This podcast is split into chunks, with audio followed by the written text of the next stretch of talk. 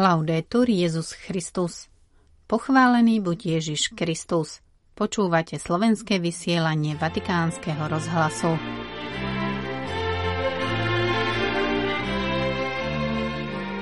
Neunavne sa modlíme za mier, vyzval svätý Otec po nedelnej modlitbe Aniel Pána. Duchovná obnova sa veľmi líši od wellness pobytu, píše pápež v predslove knihy Ostena Ajverega. V sobotu bol zverejnený chirograf svätého Otca o spolupráci medzi dikastériami rímskej kúrie a generálnym sekretariátom synody. Prinášame ďalšiu časť posolstva svätého Otca na tohtoročný Svetový deň pokoja. V pondelok 19. februára vás od mikrofónu zdraví Miroslava Holubíková.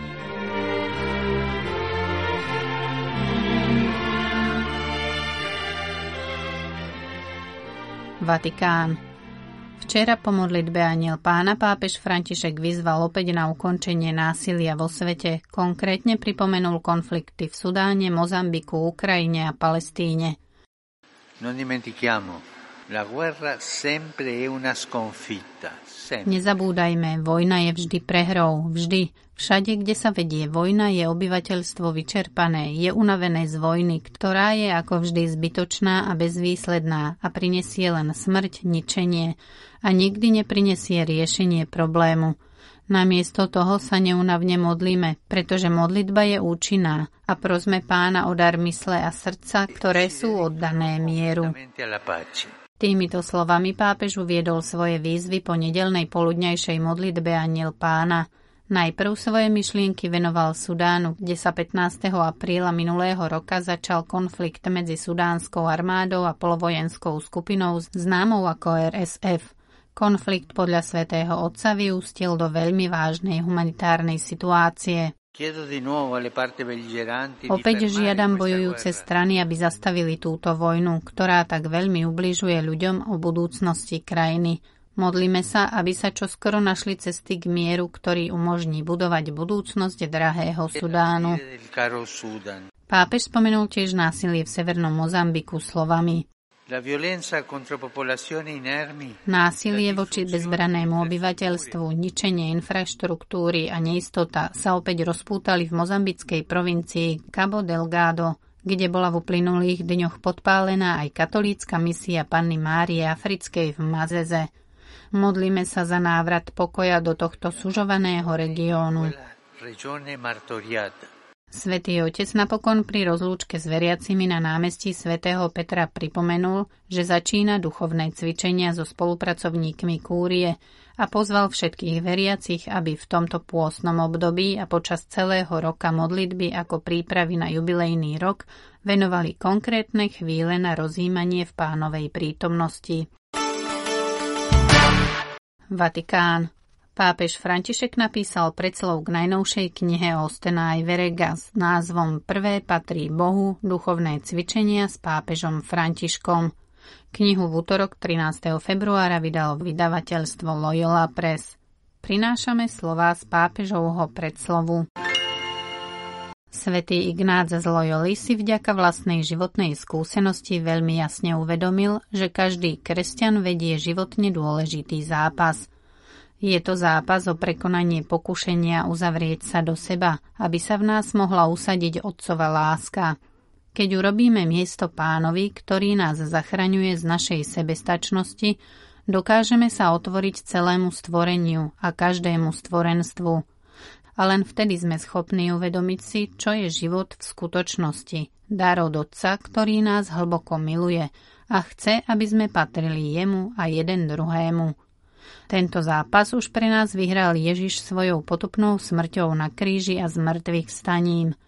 Otec nám tak raz a navždy zjavil, že jeho láska je silnejšia ako akákoľvek moc tohto sveta. No napriek tomu prijať toto víťazstvo a uskutočniť ho zostáva výzvou. Stále sme v pokušení uzavrieť sa pred touto milosťou, žiť svetsky a v ilúzii, že sme suverénni a sebestační.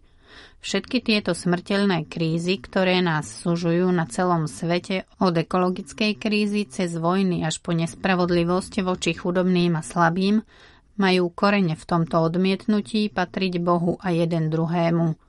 Církev nám v boji proti tomuto pokušeniu pomáha mnohými spôsobmi. Jej tradície a učenie, prax modlitby, spovede a pravidelné slávenie Eucharistie sú kanálmi milosti, ktoré nás otvárajú na prijatie darov, ktorými nás chce Otec obdarovať. Medzi tieto tradície patria duchovné rekolekcie a medzi ne patria aj duchovné cvičenia svätého Ignáca z Loyoli. Rekolekcie na načerpanie nových síl sa stali pomerne populárnymi uprostred tlakov a vplyvu obsedantne súťaživej spoločnosti. Kresťanské rekolekcie sa však veľmi líšia od wellness dovolenky.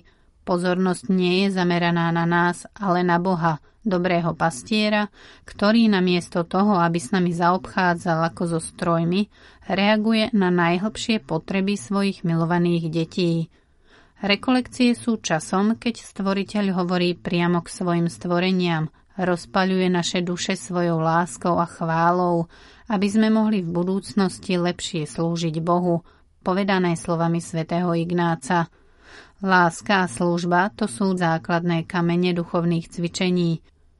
Ako pápež som chcel podporiť našu príslušnosť najprv k Bohu a potom k stvoreniu a k našim blížnym, najmä k tým, ktorí k nám volajú – preto som chcel mať na pamäti dve veľké krízy našej doby. Zhoršovanie stavu nášho spoločného domova a migráciu, masové presídľovanie ľudí. Obe sú príznakmi tzv. krízy nepriateľstva, opísanej na týchto stránkach. Z tohto istého dôvodu som chcel povzbudiť cirkev, aby znovu objavila dar svojej synodálnej tradície, pretože keď sa otvorí duchu, ktorý hovorí v Božom ľude, celá cirkev vstane a kráča, chváli Boha a prispieva k príchodu jeho kráľovstva. Som rád, že vidím, ako sú tieto témy prítomné v knihe Prvé patrí Bohu, spojenej s kontempláciami svätého Ignáca, ktoré ma v priebehu rokov formovali. Osten Ajverek odviedol krásnu prácu, keď spojil meditácie v rekolekciách, ktoré som pred mnohými desaťročiami kázal, s mojím učením ako pápeža – Týmto spôsobom umožňuje nechať sa osvetliť obomi textami. Jasne vidím, že pána nás volá, aby sme vyšli zo seba, vstali a kráčali. Žiada nás, aby sme neodvracali oči od utrpenia a slz našej doby, ale aby sme do nich vstúpili, aby sme otvorili kanály jeho milosti. Každý z nás je na základe svojho krstu jedným z týchto kanálov. Ide o to, aby sme ich otvorili a udržiavali ich otvorené. Želám vám, aby ste našli to magis, o ktorom hovorí svätý Ignác, to viac, ktoré nás vyzýva objaviť hĺbku Božej lásky v najväčšom seba darovaní. A prosím, kedykoľvek si spomeniete, nezabudnite sa za mňa modliť, aby sa mi vždy darilo pomáhať nám patriť predovšetkým Bohu. Toľko z pápežovho predslovu knihy Ostena Ajverega. Vatikán. V sobotu 17. februára zverejnila Svetá stolica chirograf pápeža Františka o spolupráci medzi dikastériami rímskej kúrie a generálnym sekretariátom synody. Svetý otec v ňom píše, že cieľom tejto spolupráce je vytvorenie štúdijných skupín na hĺbšie preskúmanie vybraných tém, ktoré sa objavili na prvom zasadaní 16. riadneho generálneho zhromaždenia biskupskej synody – Pápež vníma synodálny proces ako príležitosť pre vzájomné načúvanie a posilnenie vzťahov medzi biskupmi a partikulárnymi cirkvami. Chirograf, ktorý vychádza z apoštolskej konštitúcie predikáte Evangelium, je dôležitým krokom v posilňovaní synodality v cirkvi. Teraz sa započúvame do druhej časti posolstva svätého Otca ku Dňu pokoja na tému Umelá inteligencia a pokoj. Budúcnosť umelej inteligencie medzi prísľubom a rizikom Pokrok v informačných technológiách a rozvoj digitálnych technológií v posledných desaťročiach už začal spôsobovať hlboké premeny globálnej spoločnosti a jej dynamiky. Nové digitálne nástroje menia tvár komunikácie, verejnej správy, vzdelávania, spotreby, osobných interakcií a ďalších nespočetných aspektov každodenného života. Okrem toho technológie využívajúce množstvo algoritmov môžu z digitálnych stôp zanechaných na internete získavať údaje, ktoré umožňujú sledovať mentálne a vzťahové návyky ľudí na komerčné alebo politické ciele čisto bez ich vedomia a obmedzovať ich vedomé uplatňovanie slobodnej voľby. Musíme pamätať na to, že vedecký výskum a technologické inovácie nie sú otrhnuté od reality, a nie sú neutrálne, ale podliehajú kultúrnym vplyvom. Keďže sú to plne ľudské činnosti v smeroch, ktorými sa uberajú, sa odrážajú rozhodnutia podmienené osobnými, sociálnymi a kultúrnymi hodnotami každej doby. To isté platí aj pre dôsledky, ktoré z nich vyplývajú. Práve preto, že sú výsledkom špecificky ľudských prístupov k okolitému svetu, majú vždy etický rozmer – úzko spojený s rozhodnutiami tých, ktorí navrhujú experimenty a usmerňujú produkciu k určitým cieľom. To platí aj pre formy umelej inteligencie. Vo svetle vedy a techniky neexistuje doteraz jej jednotná definícia. Samotný pojem, ktorý sa v súčasnosti dostal do bežnej reči, zahrňa rôzne vedy, teórie a techniky zamerané na reprodukovanie alebo napodobňovanie kognitívnych schopností človeka. Keď hovoríme o formách inteligencie v množnom čísle, môže nám to pomôcť uvedomiť si predovšetkým neprekonateľnú priepasť, ktorá existuje medzi týmito systémami, nech sú akokoľvek úžasné a výkonné a ľudskou osobou. V konečnom dôsledku sú totiž fragmentárne, v tom zmysle, že môžu napodobniť alebo reprodukovať len niektoré funkcie ľudskej mysle. Použitie množného čísla tiež zdôrazňuje, že tieto veľmi odlišné zariadenia treba vždy považovať za sociotechnické systémy. Ich vplyv totiž nezávisí len od základnej technológie a jej koncepcie, ale aj od cieľov a záujmu ich vlastníkov a vývojárov a tiež od situácií, ktorých sa používajú. Umelú inteligenciu preto treba chápať ako plejádu rozličných skutočností a nemôžeme a priori predpokladať, že jej vývoj bude pre budúcnosť ľudstva a mier medzi národmi prínosom.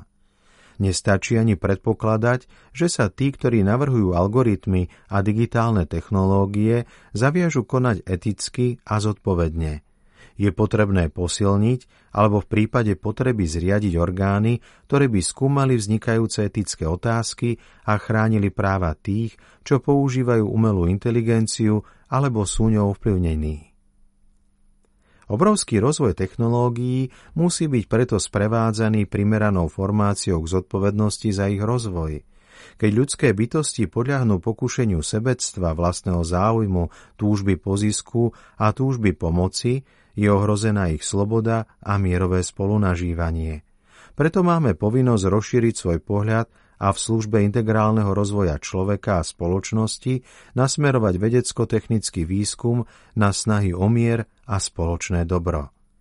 Prirodzená dôstojnosť každého človeka a bratstvo, ktoré nás ako členov jednej ľudskej rodiny spája, musia byť základom pri vývoji nových technológií musia tiež slúžiť ako nespochybniteľné kritéria na ich posúdenie ešte pred ich použitím, aby sa digitálny pokrok uskutočňoval rešpektujúc spravodlivosť a prispieval tak k veci mieru. Umelá inteligencia bude čoraz dôležitejšia. Výzvy, ktoré prináša, sú nielen technické, ale aj antropologické, vzdelávacie, sociálne a politické – Sľubuje napríklad úsporu pracovných síl, efektívnejšiu výrobu, jednoduchšiu dopravu a dynamickejšie trhy, ako aj revolúciu v procesoch zberu, organizácie a overovania dát. Musíme si byť preto vedomi rýchlych zmien, ktoré prebiehajú a riadiť ich spôsobom, ktorý zaručuje základné ľudské práva a rešpektuje inštitúcie a zákony podporujúce integrálny ľudský rozvoj. Po ďalšej časti z posolstva k tohto ročnému Dňu pokoja sa už s vami lúčime. Do počutia zajtra. Laudetur Jezus Christus.